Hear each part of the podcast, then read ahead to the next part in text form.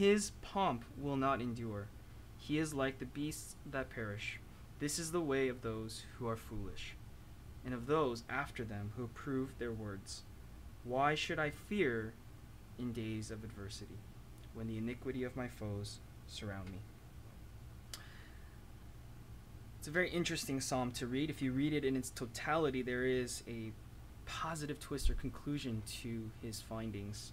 But this psalmist, in his record of what we've just read, asks very important questions that will connect and tie very nicely to our sermon today, which is this, is that in our earthly lives, we tend to focus, of course, on earthly riches, on earthly treasures, on lives that seem like they're flourishing and that they're prosperous, and that seems to be the life that we ought and want to have.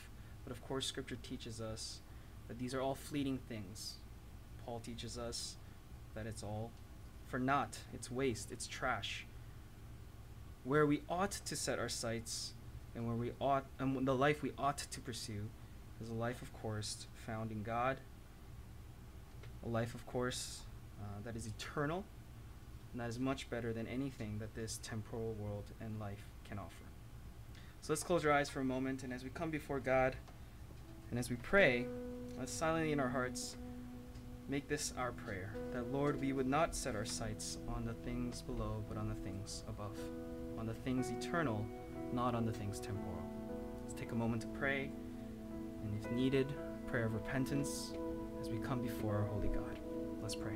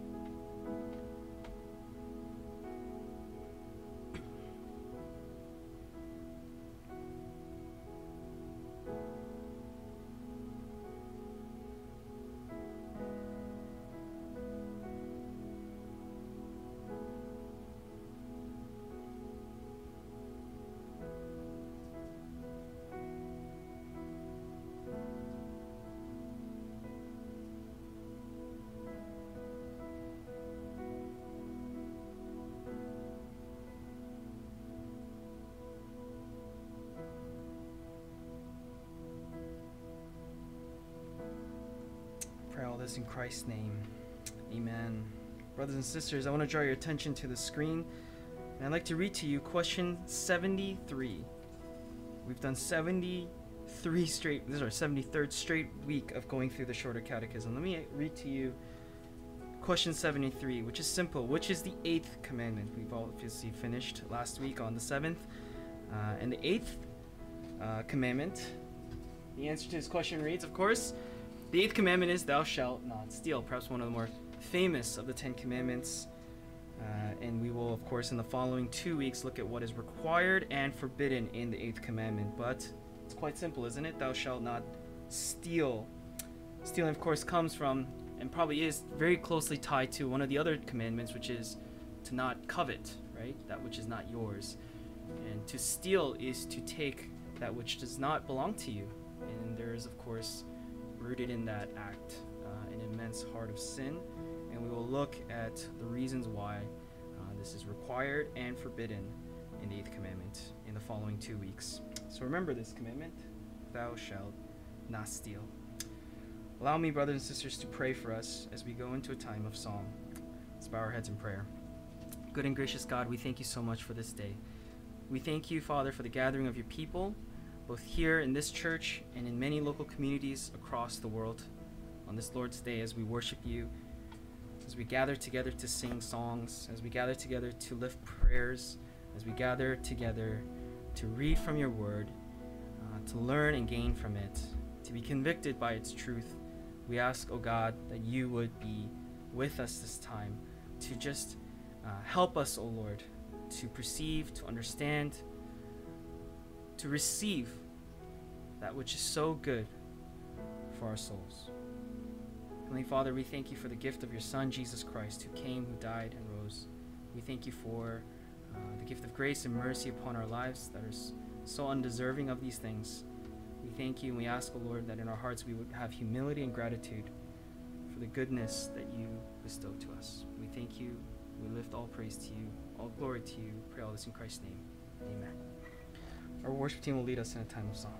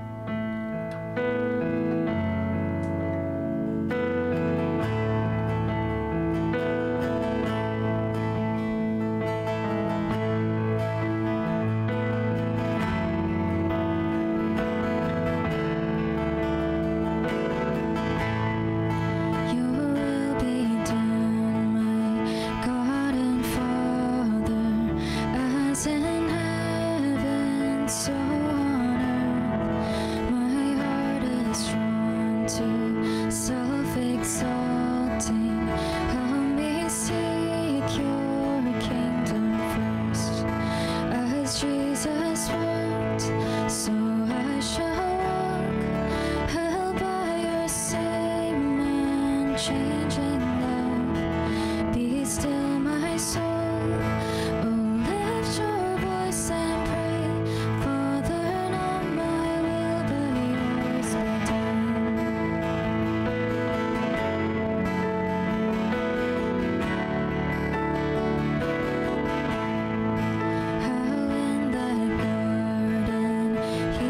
persisted, I may never fully know the fearful weight of true obedience. It was held by him alone,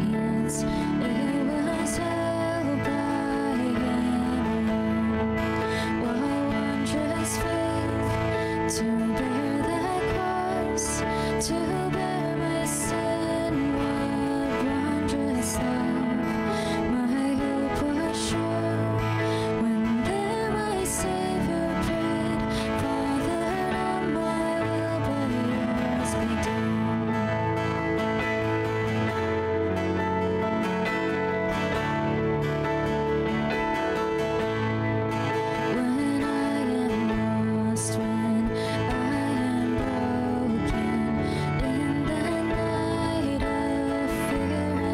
we lift our voice and pray, Father, not my will but yours be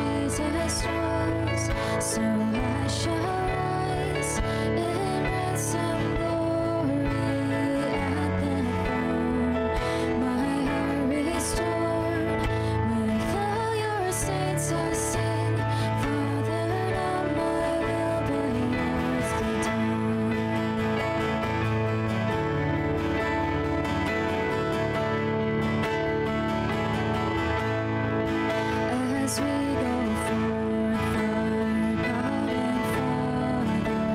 pray,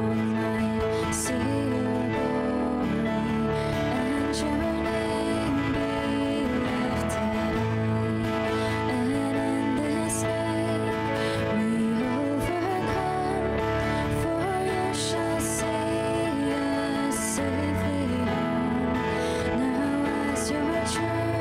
my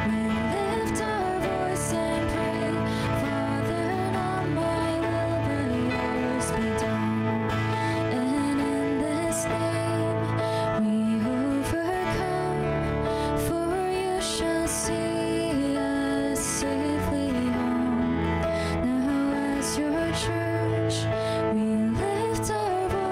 Father,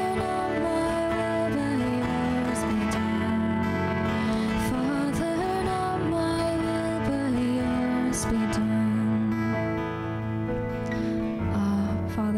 we come before your throne. We pray for humble hearts. We pray for just the transformation in our hearts that only the Spirit can give us. And Lord, we just pray that our desires will be aligned to you, God. For right now, we just confess that in our sinful states, Lord, we don't desire the things that you desire for us. And we just pray that the Spirit would be at work through the Word, through the Bible, through this time of worship, Lord. Help us to just really align our desires to you, God. And we pray for Max in his preaching as well. Give him the wisdom, Lord, and help us to all just also discern the Word together. And just we trust in the Spirit to teach us and guide us in wisdom today. So yeah, we pray in thankfulness for this place to worship, this opportunity to worship you, Lord. And we pray all this in Jesus' name. Amen.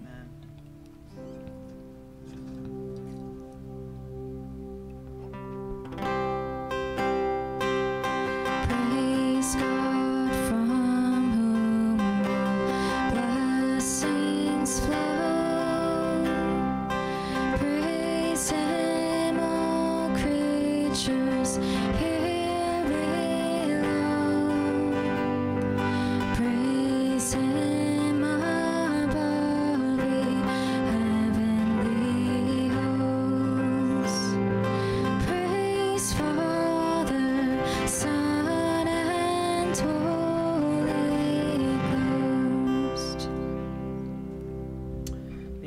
praise team. If you could hit the lights when you get a chance. Brothers and sisters, welcome once again to today's service. It's good to see all of you. We're continuing our sermon series in the book of Malachi. So if you have a Bible, please open it to Malachi chapter 3. We're going to be reading verses 13 to 18 of this third chapter. I didn't even talk to Joy, but I'm really glad she chose these. The first song, He Will Hold Me Fast. It's going to tie nicely into what we're teaching today. Malachi 3, verses 13 to 18. If you have a Bible, please open it up to our passage today. I'll be reading from my Bible, and you can follow in yours. This is the Word of God. Malachi 3, 13 to 18. Your words have been arrogant against me, says the Lord. Yet you say, what have we spoken against you? You've said, it is vain to serve God. And what profit is it that we have kept his charge? That we have walked in mourning before the Lord of hosts. So now we call the arrogant blessed. Not only are the doers of wickedness built up, but they also test God and escape. Then those who feared the Lord spoke to one another, and the Lord gave attention and heard it. And a book of remembrance was written before him for those who fear the Lord and who esteem his name. They will be mine, says the Lord of hosts, on the day that I prepare my own possession, and I will spare them, as a man spares his own son who serves him. So you will again distinguish between the righteous and the wicked, between one who serves God and one who does not serve him. Amen. This is the word of God. Before we go into time of our preaching, I'd like to pray for our unreached people group of the day. They come from Montenegro. They're called the Balkan Egyptians. There are about 2,000 of these people living in Montenegro today. None are Christian. They're all Muslim. So we like to pray for them. It's, of course, what we have been doing for many years now. Many different people groups. It's sad that in the many years we've been praying for unreached people groups, not one has reappeared, right? So every week for many years we've been praying for a different people group that is unreached. So praying for, of course, missional efforts in Montenegro to these people, the Balkan Egyptians. I'd also like to pray today for our students who are returning to school. You know why you need prayer, right? School's coming up, so I'm sure some of you have already started. Some of our master's students have started last week, so got a chance to talk to them, and they're definitely not enthusiastic about being back in school, but it is necessary evil of the world we live in, so we are definitely praying for your efforts and hoping for a great graduate. By the way, those of you who graduated this summer and or past April, we never got to congratulate you, so we will do that too. Definitely praying for our students. So let's pray, and we'll go into time of the word. Heavenly Father, we thank you so much. We pray for the Balkan Egyptians of Montenegro. We ask, O Lord, that by your grace that you would allow for them to, by means that only you have ordained and know, to hear the gospel of Jesus Christ. Lord, our heart breaks out for them, and we ask, O Lord, that you would show mercy in having some, if not many of them, respond in faith to the good news of Jesus. That there would be churches here, that there would be people who worship you and who adore you, who dedicate their lives in following you in your ways. Heavenly Father, we also pray for our students who are returning to school this week. I'm sure it was a wonderful summer for all of them, and you know, it's definitely not pleasant going back to our educational institutions, but I hope that they would glean much from it. Not just the education that they receive, but that they would glean the experiences, the wisdom, the friends that they make, the different opportunities that come their way, especially opportunities to share their faith with those in their classrooms, opportunities to engage people with spiritual conversations, and really talk to them about Jesus. And so, Father, we ask that you be with them in their studies, that they would be tireless, and that they would be hardworking,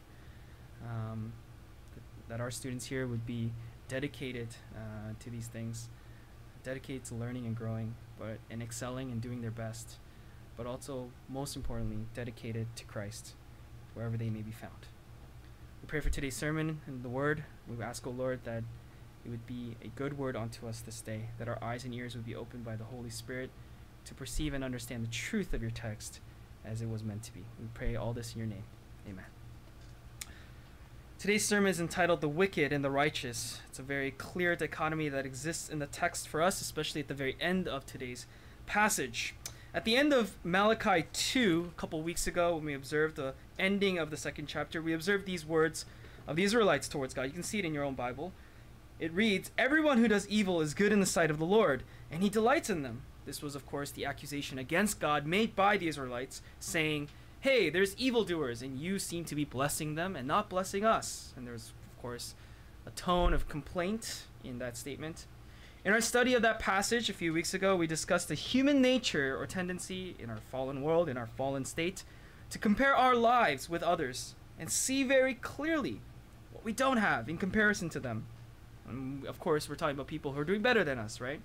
As Christians, we look to the sacrifice of our lives that go unnoticed, of course, and think that some earthly reward is due on God's end because, well, the secular world around us seems to be flourishing in its indulgence in sin. So they sin, and they're rewarded with earthly blessing. I try to repent and turn away from sin and sacrifice these things that bring so much joy into life, and I don't get rewarded. It seems like I'm suffering more because of it. We look to the wicked, compare, and at times conclude that a life in God is not worth it at all. If all this life will yield is a life lesser than those not in God. That reveals that that person is, in fact, of course, not looking at God as the prize itself, but rather using God as a means for the reward that they truly want and seek. If in marriage your prize was not your partner, but rather, let's say, the tax benefits, the car that they own, the paycheck that they make, or even simply the access to emotional and physical affection, well, then your marriage is really founded and centered on the wrong things, I think.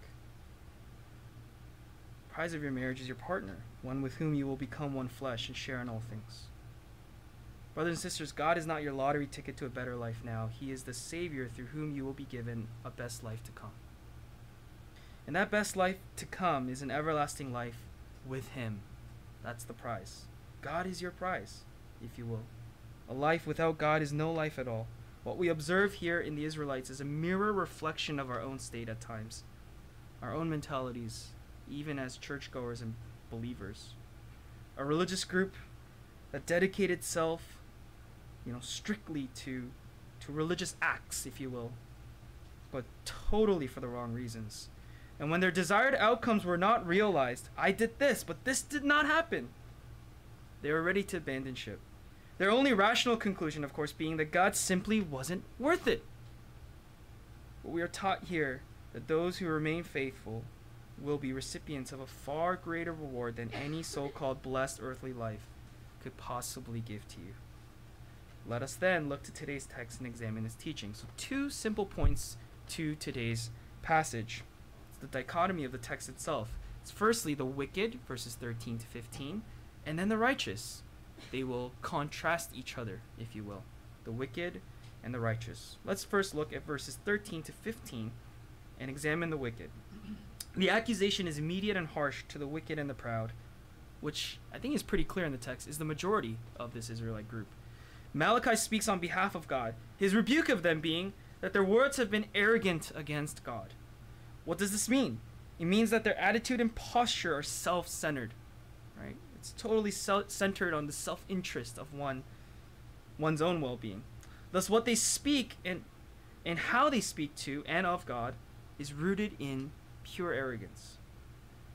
Our modern dictionaries define arrogance in this way: an attitude of superiority manifested in an overbearing manner or in presumptuous claims or assumptions. Sounds exactly like what's going on here.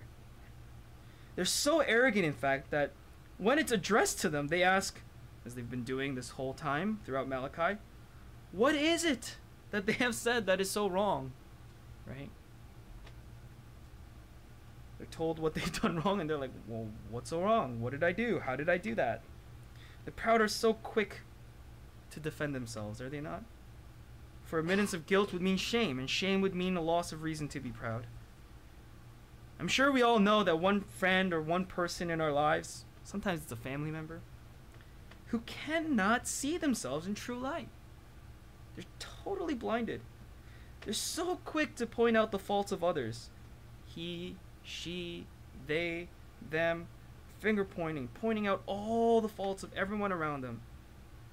But of course their mouths are so silent on matters regarding themselves.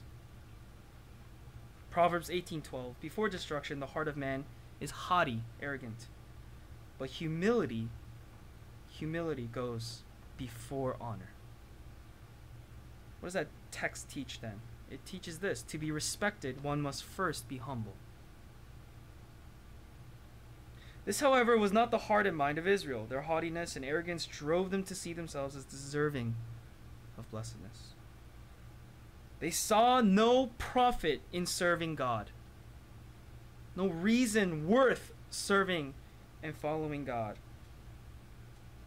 Brothers and sisters, oh, how powerful arrogance is to blind us from the truth. They saw suffering and loss as signs of a God not worth their effort. And verse 15 shows us the ultimate damage or ruin that came upon them. What is that ruin? It's envy of the wicked world around them. Their eyes began to sink deeper towards the ungodly. For there, in the ungodly world around them, they saw profit. It's an incredible, incredible teaching for us and warning for us to be cautious. For if you find yourself looking at the world around you and envying it, you might be sinking deeper and deeper towards the ungodly, as we see Israel doing here today. Brothers and sisters, I warn you, do not see profit in the world around you. There's nothing to gain from it. It's not to say, like, live in poverty. Like, you know, like, don't try. I remember a long time ago, like, whenever I heard sermons like these, I would go, oh, should I quit school then? Like, should I just, like, live for Jesus? I'll just go to, like, a mission field, live in Africa in some tribe, and praise Jesus, right? Please don't do that if you're not good at that. No, you're not all called to be, like, you know, like, missionaries across the world. But where you are, do your best. If you're a student, study hard. If you're in a workplace, work hard. Do your best. Make the money you can, right? Don't slack, right? Don't be lazy. That's not the teaching. But it's also to caution you in this. In doing so, in working hard, in studying hard, in doing your best, remember, the gain you have in this world is no gain at all. For the Bible is clear. Paul's cries, of course, to live is Christ, to die is gain. Life is a gift and everything in it, so do your best in it. But remember where our destination is, where we want to be at the end. Of course, is with Christ. Do not forget that. John McKay, our commentator on Malachi, writes this. Again, the people were reacting to unfavorable circumstances, not by questioning what was wrong with themselves, but by complaining against God. The dominant motive in their lives was personal, material advantage. I was reading this text this week, and I'm a big NBA fan, big basketball fan. You don't have to know basketball, but I'm sure everyone on planet Earth, minus maybe like some people in some parts of the world, know Michael Jordan, right? Michael Jordan is like the thing, right? Like the greatest of all time. If you're a LeBron fan, I'm sorry, you're wrong. LeBron is not the GOAT. He is like a lamb. Okay, so Michael Jordan, the GOAT, right? Greatest of all time. He didn't win. Like, he had amazing statistics for many, many, many years. Like, just racking up stats, right? Rookie year, he was averaging 30-plus points. Like, these unbelievable statistics. You would just go like, this guy's a freak. But he wasn't winning. Wasn't winning playoff games. Wasn't winning championships. You know when he started winning? When he started to realize, I need the other four guys on my team to help me, right? So if you ever watched, like, The Last Dance, which is, like, when you were in COVID lockdown, everyone was watching The Last Dance, right? If you watch that documentary, there's this part of the documentary where it talks about this very specifically, where he realized, like coaches were getting fired because they weren't, like, you know, appealing to him, and, like, you know, doing everything that he wanted, like other players. Like he was just demanding the ball. Like he just thought he could do it himself. But until he realized humility was required, that I could trust in the person next to me. That's when you see the dominance of winning, not just the dominance of statistics.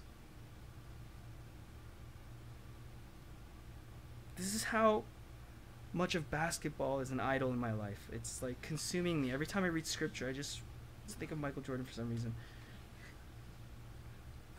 It's bad. I gotta repent of it. But it reminded me of that every athlete and every person trying to achieve anything in life, right, ultimately does at a certain point have to humble themselves and say, I do need other people to help me, right? So the arrogant and the proud, they're looking at God as a means to get what they want, get what they think they deserve, right? And it's just complete blindness to the truth and reality of their lives. And until they're humbled, they cannot achieve true greatness, if you will. And then we see, of course, contrasted to the wicked, the righteous in verses 16 to 18. It's very easy in these verses, and even in the times of Malachi and times today that we live in 2022, especially here in North America and especially in a incredible metropolis like Toronto, to observe the state of the church in this city and in this country around us. Richard and I always complain about the church, right? And we see the world around us. We see the church's state. And we see where this world and country are headed. And it's easy to conclude with our human minds, there is no future hope, right? It's hopeless. It's a hopeless situation. Church is dying. No one wants to go to church. No one wants to live it out. We live in an ever-increasingly secularizing world, especially here in Canada. Continuously diminishing church. Math will tell you very simply, and if the math doesn't make sense to you, just ask Victoria, that the church is dying, right? More people leaving than people coming in. But scripture doesn't promise an ever-growing and prospering church in your perspective, that the stats will always be positive every year. Oh, increase in church attendance, increase in church attendance. That's not the promise of scripture. There will be seasons of that, surely. But what is promised to us? Matthew 16:18. I also say to you that you are Peter, upon this rock I will build my church, and the gates of Hades will not overpower it. Joel 2:32. It shall come to pass that everyone who calls on the name of the Lord shall be saved. For in Mount Zion and in Jerusalem there shall be those who escape, as the Lord has said, and among the survivors shall be those whom the Lord calls. Romans 11:5. So too at the present time there is a remnant chosen by grace. On and on and on and on and on. Passage after passage that directs you to the teaching that the church, God's people, this royal priesthood, will be preserved. We see a church that will be eternally preserved by God, not overcome, a people of God whom the Lord has called, a remnant chosen by grace. We know in Revelation that everything will end with the church being taken by Christ. He will be the church's bridegroom. This final eternal matrimony. How could such an event take place if no church exists on that final day? What God established as his instrument and institution for his works in this earth will be kept by that very same God. We have no reason, brothers and sisters, to question the church's continual existence. The Canadian church might die. I think Richard and I would argue it seems like it will die, right? But the church will not. The church will not. We can be sure of that. We have no reason to fear that at all. And so we see here in the text that amidst the social cloud of wicked people who are on the brink of turning away from God, that there were yet still those who feared the Lord. Right? In verse 16. And they spoke to one another. One can only imagine that those conversations, or what those conversations might have been like. We then see kingly language appear here again in reference to God, as a record of these people are to be kept in a book of remembrance. Such chronicles were common for earthly kings to keep in regard to their kingship. They're kind of like autobiographies of their kingliness. But here the King of all kings keeps record of his own people too. And then we see perhaps one of the most comforting words one could hear as a faithful pursuer of righteousness, as God says, "They will be mine. They will be mine." There is no doubt, brothers and sisters, to me, that in those words, there is no room for any other possibility. They will be his. There is but one reality. The righteous will be God's. They will thus be spared on the judgment day. And in sparing them, a distinguishing will be made between the righteous and the wicked. There's no gray lines to that distinction. There are none who will stand in the middle, one foot on this side, one foot on the other. There will be none who have any reason to not be judged. All will be judged, either as one who is righteous or as one who is wicked. There can only be one of two outcomes for all of humanity. I believe this final section of chapter 3, speaking of the righteous, serves to act as a warning message to the wicked, the arrogant and proud who are questioning why they ought to serve God if it doesn't benefit me now. They remind me of those who Jesus spoke of in Matthew 7 at the end of the Sermon on the Mount. The men who will cry out, "Lord, Lord, look, we've cast out demons and healed people," and claim the things that they've done for God, yet be met with this harsh reality. Then instead of hearing the words, "You are mine," God says, "I never knew you." They were never known by God. That's a warning to us today, too, as Christians, that our deeds amount to nothing if it is apart from faith in Christ. A faith that is so rooted, it changes the very nature of our desires, to shift them from desire for things below to things above. A faith that drives us to love God wholly. Not all actions are the same. Doing the same thing, but in love, is a totally different act. Ask any married couple here. Well, actually, there's only one married couple here, but soon to be more, right? Ask them. Very simple question. I remember when I was a kid, like, my mom would always like tell me to do chores in the house, and I would like begrudgingly do it. Like, I should have done it, like, out of, like, you know, oh yeah, my parents fed me, clothed me, all these things. I wasn't an adult, so I didn't have like the capacity to understand these things. But anyways, I would do them like very begrudgingly, like, I gotta mow this stupid lawn, right? And I would do it, but I would just have this like hatred in my heart, right? Later I grew up and I realized, oh my goodness, like, these people cared for me from birth, like, took care of me so I could grow to be the person I am, like, literally fed me, like, sacrificed so much so that I could have this life that I complain about, but still, like, a life to live on this earth and have opportunity and have chance and have all these things. So all of a sudden, the mowing of the lawn became a very joyous act. It's the same act, with a completely different fundamental understanding in my heart.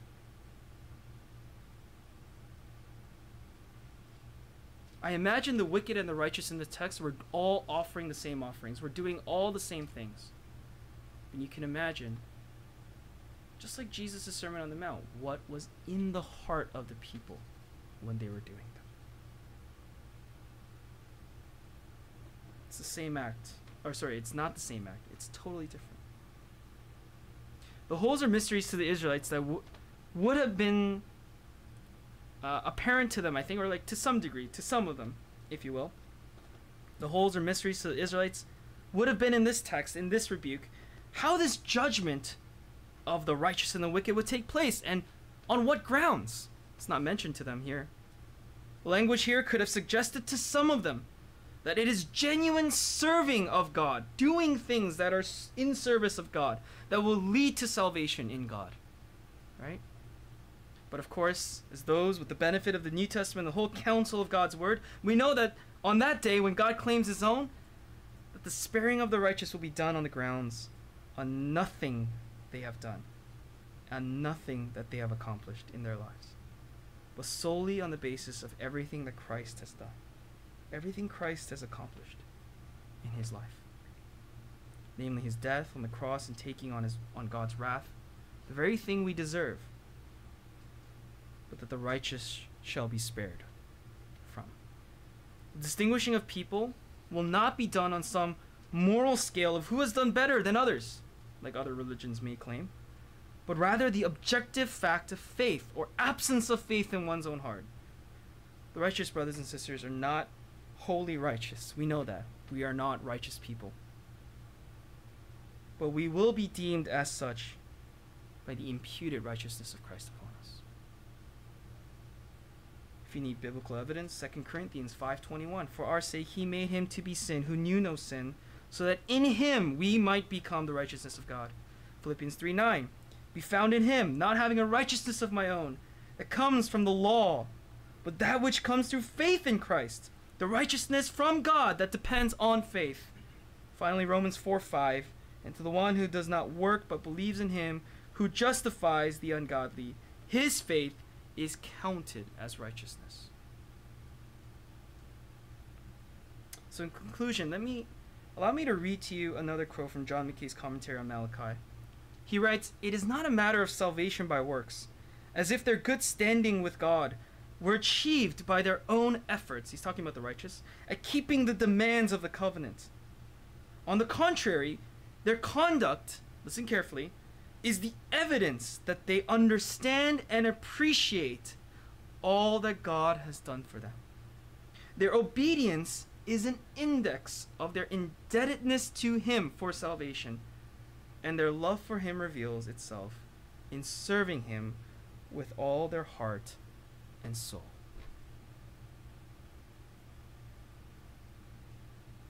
So I was reading the text this week.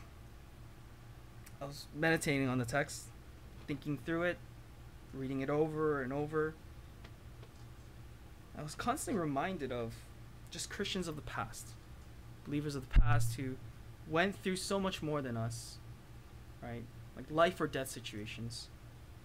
Like the persecution we face is very different from the persecution faced prior. So we could have this kind of gathering today. You might be familiar with the hymn, "No Turning Back." Calvinists hate this hymn for some reason. They just think it's all about, oh, it's a decision hymn. Decided is a trigger word, right?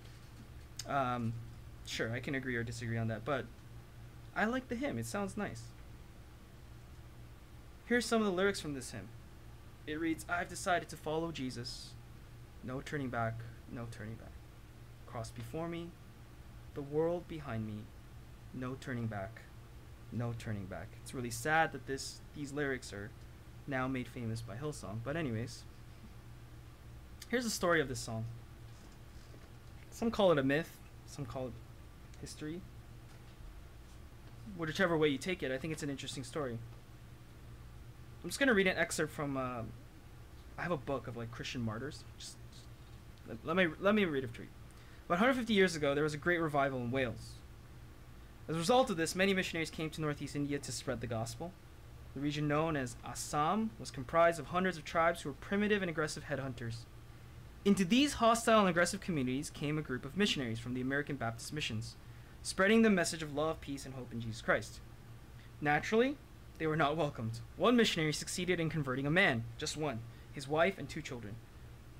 This man's faith proved contagious, and many villagers began to receive Christ. Angry, the village chief summoned all the villagers. He then called the family who had first converted to renounce their faith in public or face execution.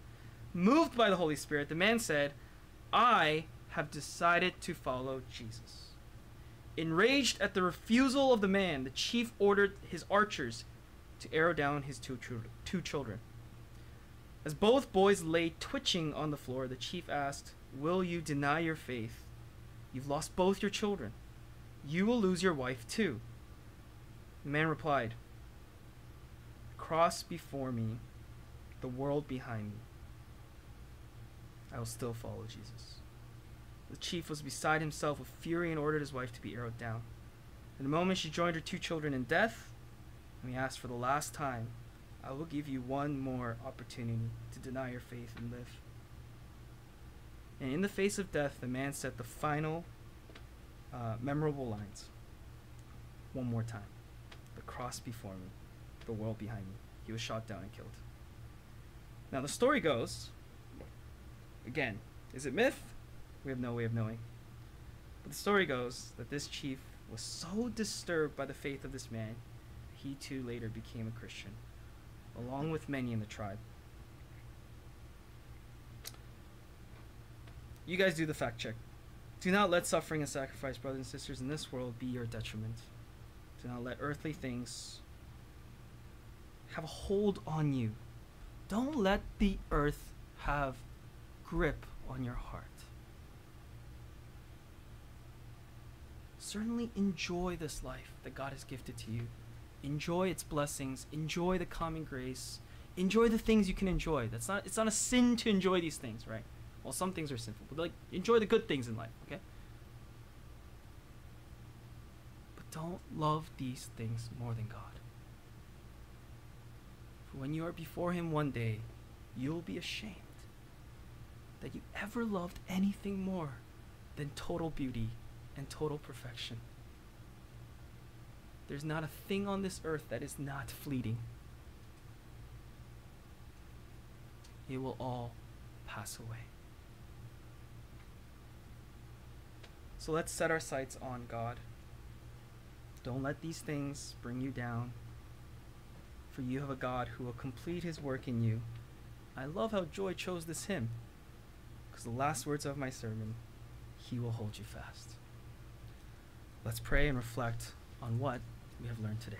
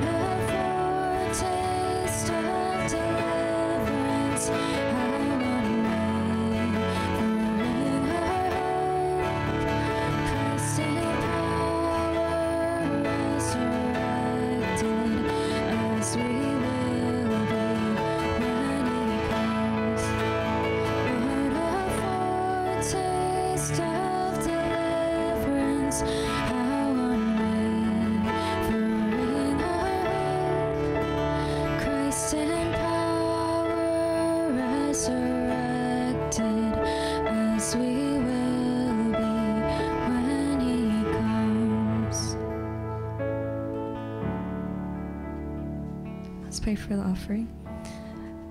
Father, it's a very challenging message, and we just ask that if there's anything that we're just holding on to by thread, even the tiniest bit, the tiniest sin that we think is just totally okay, Lord, help us to give that to you, Lord, to give it to you, to transform our hearts and just convict us to just run away from our sin and just truly believe in your redeeming work in us, and change our hearts, Lord, for you're the only one that can, and we just pray that this sermon wouldn't just be wishful thoughts, but that we would truly take steps of obedience and entrust this process to you, God.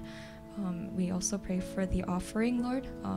Help us to give joyfully, and also just knowing our place before you, God, that these things are not our own, but that you have entrusted these things to us to be stewards of your grace, your provision. Help us to give these to you as an act of worship, relenting, and we thank you for just the ways you've taught us, and your sustaining, your grace in this community and in our lives. And we pray all this in Jesus' name. Amen. Thank you. Okay, announcement time as we conclude today's service, and then we'll have some lunch fellowship, so please join us for that. First and foremost, welcome. If it's your first time at Sheepgate, we with open arms welcome you, and we hope to get to know you a little bit more today, and please join us for lunch so we can definitely converse with you and get to know you. Welcome back to all of our regular members. Our offering can be sent in two ways. One, via e-transfer to sheepgatefellowship@gmail.com, or good old offering basket. So it is here, envelopes on the side. We do issue charitable tax donation receipts at the end of the year, so please make sure you put your name at least so I can get the important information later. But if you are giving, whichever way, please make note of that. If you're giving online, just in the notes section, if you want to give towards either our campus, like local missionaries, and or our abroad to Asia Minor. We're supporting two missionaries abroad, two missionaries local. If you'd like to give to those causes, just make sure you allocate or note in the bottom how much you would like to do for those things. All of our recordings can be found online, so YouTube or any podcast platform can find our audio recordings and video recordings. Our Bible study, or I guess our confession study, we are continuing this afternoon. Following lunch, we will look at chapter 3, right? So we just finished chapter 2. We're now looking into chapter 3, so please join us for that if you can. Our discipleship groups run on a monthly basis. Our men and women meet separately. So if you'd like to get plugged in and you'd like to join us, we just had a fantastic meeting at Andrew's house and we couldn't invite everyone, so apologies for that. But the next one, we'd love to invite you, especially the men. Men, we're doing something fun this month, so like you guys can all come out. We have a bunch of travelers who are like just scattered across Earth. Actually, it's like mainly Europe. So we still have the Lees, like Hyung and Esther in Europe. Ivy's there now. Ivy's birthday's today, so if you can wish her happy birthday, you can do that. She's in Portugal. She's like living it up. It's apparently super fun. So that's that. And I think Alex Moon, is he back, or is he like in Korea still? I have no idea. But hopefully we'll get to see him soon. We are still very much in search and in prayer for a church building, a more permanent location, at least for the, I guess, hopefully long term. So please pray for that. It's a pretty rigorous process. Our real estate agent is doing his best. But yeah, when opportunity arises, I'll let you know on some of those options. Our summer Bible study has ended. Oh man, so sad, right? So our summer Bible study just ended this last week. If you didn't get to attend, your loss. But we are thinking, or at least I'm thinking, of maybe I'm going to take a hold. I'm going to take a pause for this month because I do have to get married. I have so many things to do. So I'm going to pause for September. I also want students to like focus on, you know, establishing themselves in school and getting on a good groove, right? No excuses, like Thursday nights can't do whatever.